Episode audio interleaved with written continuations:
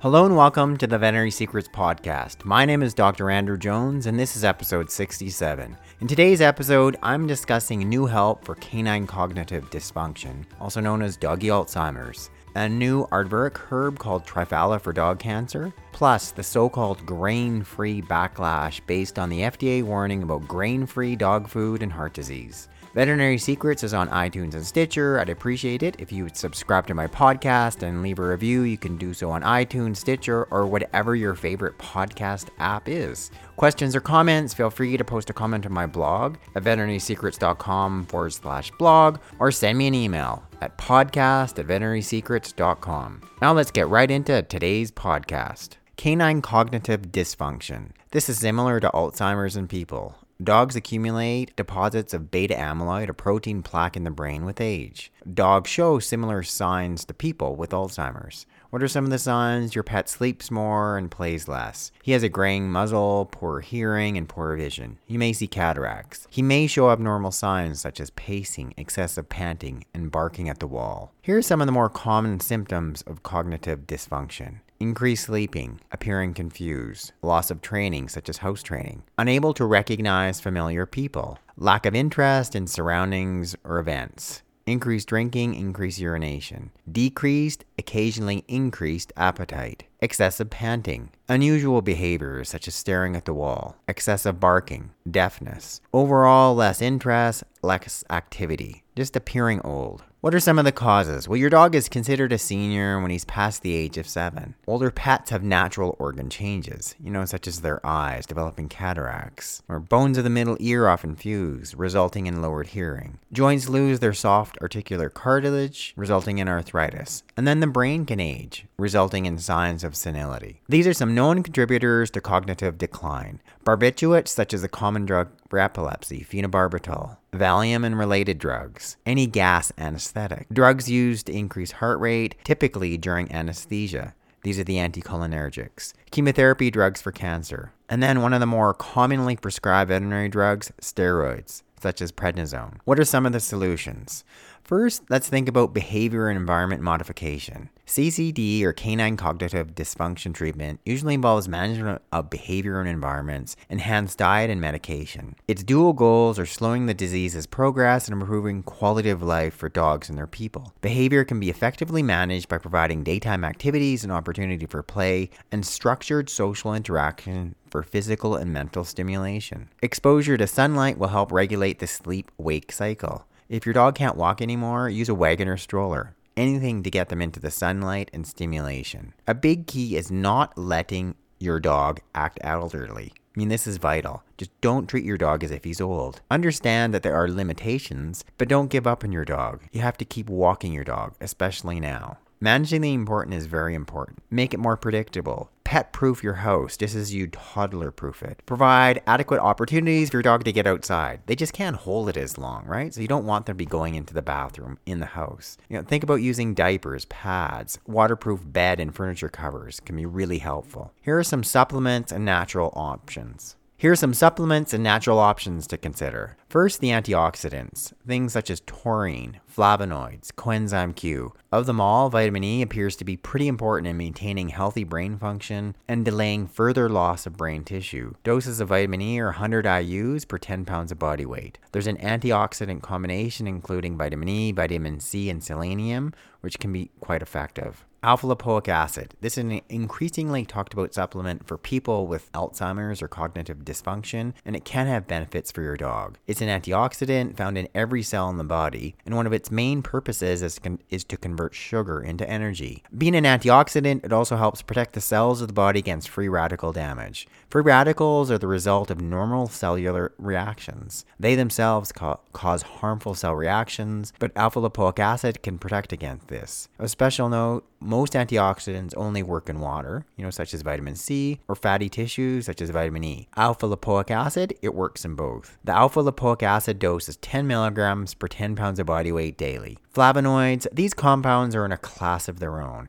They compose the thousands of structures that give the bright colors to fruits and vegetables. Anti- these antioxidants also have anti cancer properties. These include the flavonones, such as apigenin, isoflavonones, such as genistein, and the flavanols, say the one found in apple peel, quercetin. I would encourage you to purchase a mixed bioflavonoid product that particularly contains the flavonoid found in green tea, EGCG. The standard dose is about 100 milligrams per day. Melatonin. This is frequently used for older pets who are having trouble getting to sleep and pace at night. Melatonin also makes the mitochondria more effective. For dogs, you're looking at a dosing that varies. So a typical dog, you know, up to 20 pounds uh, would be 1 to 2 milligrams per day up to 50 pounds, about 3 milligrams per day, and 50 pounds up to 100 pounds, about 6 milligrams per day.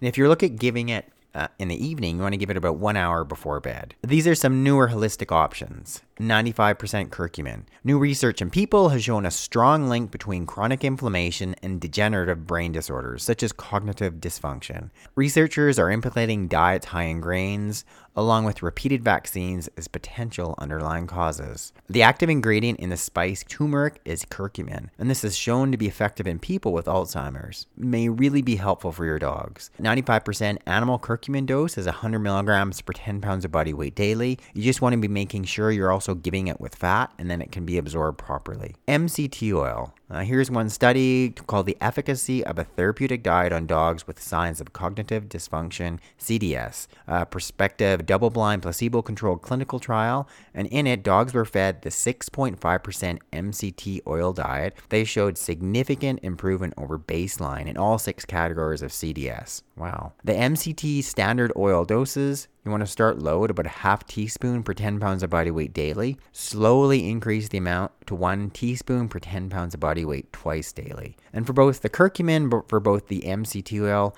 it's going to take like three to four months before you're really going to see any particular change. But I encourage you to go for that long period of time. The last new holistic one I want to talk about is CBD or cannabidiol. Um, here's one study where they use CBD or cannabidiol to treat symptoms of Alzheimer's. According to researchers at California's Salk Institute, their 2017 study found evidence that cannabinoids such as CBD could help remove dementia from brain cells. So honestly, I mean, this is one other big new holistic option. And if you've yet to try it, I really encourage you to try it as well. When you're looking at CBD doses, a pretty standard dog one is about one milligram per 10 pounds of body weight twice daily. Although some research has shown doses up to 10 times that amount. The other big thing is knowing that CBD is incredibly safe. There's no sort of real toxic dose. Uh, so if you, if you do up it, where you're not seeing a particular change in your dog, that's completely fine.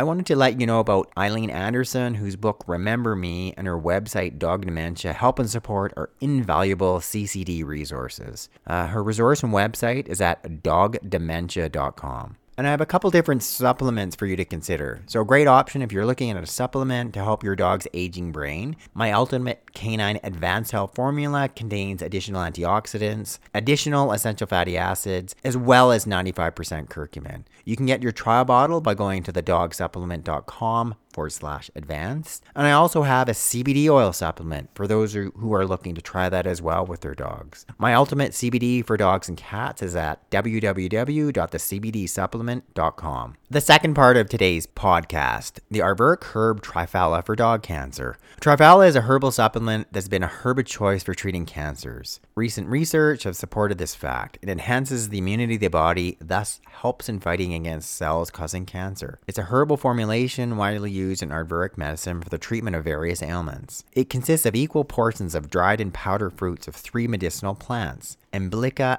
officinalis, Terminalia chabula, and Terminalia bellerica. Uh, I'm sure I just completely mispronounced those three plants, and they're all native to India, and they're sort of easily and widely grown. And when you sort of look at all the different Ayurvedic medicines or some of these treatments in India, this is kind of one of the big core, core, core ones. Some of the things it's used to treat are dental caries, anemia, jaundice, constipation, asthma, fever, chronic ulcers, inflammation, obesity, and to promote immunity against infections such as pneumonia, tuberculosis, and AIDS. It demonstrated antioxidant, anti inflammatory, antibacterial, immune modulatory, chondroprotective, antidiarrheal, and anti-cancer properties in vitro. These effects are due to the polyphenols and flavonoids present in the constituents. Triphala may cause mild gastrointestinal side effects. More likely, if you're going to see anything, it would be diarrhea. As I was saying, the exact mechanism of action is not exactly known, although it's believed that it's mostly the polyphenols and flavonoids thought to be responsible for many of Triphala's effects. Triphala may cause some herb drug interactions. It uses the same enzyme called cytochrome P450, which most of the conventional veterinary medications are also being metabolized with. But when you're looking at these relatively do- low doses, I don't expect you to have any specific problems. What I wanted to do now is just to highlight there's about three different studies where they actually studied Triphala with cancer. This one and all these have occurred in India where it's being widely used. This one here in the University of India in 2005 has shown that Triphala has helped protect against the development of tumors in mice. And they published this study in December 2005 in the Journal of Experimental and Clinical Cancer Research. Secondly, it's been shown to have this serious and important antioxidant activity, being a rich source of natural antioxidants called polyphenols. Antioxidants are inhibiting the formation of free radicals, these unstable oxygen molecules,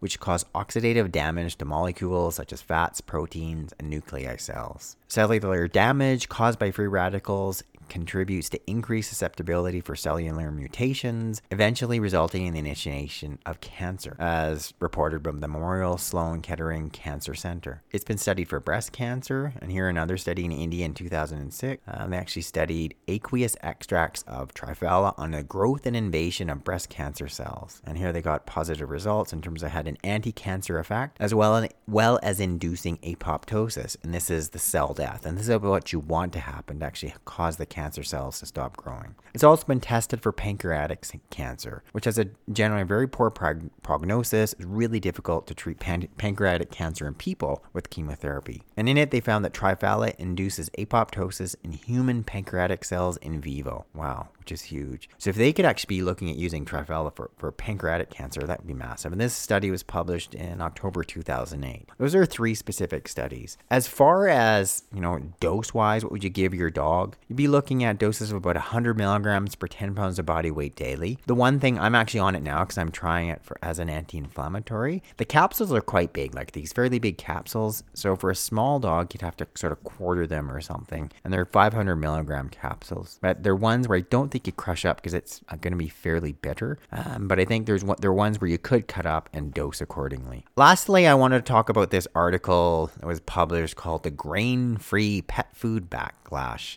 The influences and the irony. So, this comes from the article itself, where the author said that considering the popularity of grain free pet food, the current backlash against it is rather ironic. Since humanization became a key influence on pet food some 15 years ago, it has played out in numerous product development trends and cycles. Arguably, the poster child has been grain free pet food. No studies have, this is what the author says, that no studies to date have proven that grain free pet foods are better nutritionally for dogs or cats than are ones with grain free based ingredients. Regardless, grain free pet food caught in like wildfire among pet owners, capturing about 25% of the US market and spreading globally, which makes for great irony given the US pet food scene today, namely the growing backlash against grain free pet foods driven by the FDA's investigation into a possible link between them and recent atypical cases of canine dilated cardiomyopathy or DCM. Hmm. So I thought I'd comment on this. First, yes, there's a concern between heart disease, DCM, and dog food. It's actually a very low concern, and I really think it's been blown out of proportion. When you look at the millions of dogs that have eaten grain free dog food, and you're dealing with 0.001% of these dogs develop this atypical typical type of heart disease, DCM, you got to think there's 70 to 75 million dogs in the US. We have 500 cases. It's virtually nothing. Yes, there's a concern, and yes, there is something is going on. But when you put it on the scale of all the other diseases that our dogs are exposed to and all the other diseases our dogs get, I think it's really, really tiny. Second, it's now generally accepted conventional veterinary wisdom that some animals, and in particular cats, are much healthier and have far less incidence of disease when eating lower carbohydrate diets, you know, such as lower chance of diabetes, obesity, degenerative joint disease. My issue is that most of the so called grain free dry diets have just replaced one carbohydrate, such as wheat, for another, such as peas. So I guess in this case, the author does have a point, and it's sometimes it's been a bit of a marketing thing, selling so-called healthier grain-free food. This is some information that comes from researchers at Tufts said, saying that these results show us that just because you're using a grain free diet doesn't mean you're feeding your cat less carbohydrate. It also doesn't predict whether the food will be high or low in calories. All dry cat diets contain carbs of some kind. The grain free cat diets we investigated swapped grains for peas, potatoes, sweet potatoes, and tapioca. Think of pudding. These ingredients are no more natural or healthy for your cat than grains. Point number three you, as a concerned pet parent, recognize that what you feed your dog or cat matters, and there are serious concerns about pet food and pet food quality. The Clean Label Project has tested over 8,000 different types of dog and cat food, finding over 150 different environmental contaminants and toxins. You know, poisons such as BPA, lead, mercury, arsenic, cadmium, acrylamide, pesticides, antibiotics, plus 143 more. Point number four so, what's best to feed? You know, good question, and no one really knows the answer. My general suggestions are based on feeding your dog or cat closer to what they would have historically eaten and mix it up. First of all, less to no kibble. If you do feed kibble, vary it every three months, not just one brand or type or particular dog kibble all the time. You know, feed some food that's homemade diets, you know, such as stew for dogs and cats. When I cook, my pets get some and it's simple. And when I'm making a stew, I would include one third protein, one third veggies, one third carbohydrate, such as a sweet potato. And that's what I would eat, and so would my dog Tula. My cat Murray, he would just get the protein. And that's it. Like it's simple. And I'm doing that between one and three times a week. And then third, I'm also feeding raw food as well. So I've got this pre-packaged frozen raw my dog Tula, she loves that. Murray, he just about eats anything. He really, he really, really prefers just give him any type of raw meat, give him a bit of raw chicken, and he's in his glory. So both of them are also eating raw as well. Then my fifth point for all of this is I think you should just question everything, including me and the rest of the so-called experts. More than anything, that's probably the biggest take-home, right? No one really knows for sure what is the best food to feed, what is the best answer. Should you be running out and changing, you know, from one grain-free to grain-based dog food? No, I don't don't think so, especially if your dog is doing really well on a certain grain-based food. If you've got a breed of dog that's prone to DCM or you've got a golden retriever, you may want to think about taurine supplementation. I've got a bunch of information on that. Uh, but a sort of ad- average taurine supplementation dose is about 100 milligrams per 10 pounds of body weight twice daily. Well, thanks you guys for listening uh, to this podcast, podcast 67. This is Dr. Jones. Um, I love to hear your feedback. Any questions or comments, comment on the blog at, veterinary veterinarysecrets.com forward slash blog, or you can send me an email at podcast at veterinarysecrets.com. Once again, thanks for listening. I'll talk to you guys soon. This is Dr. Jones.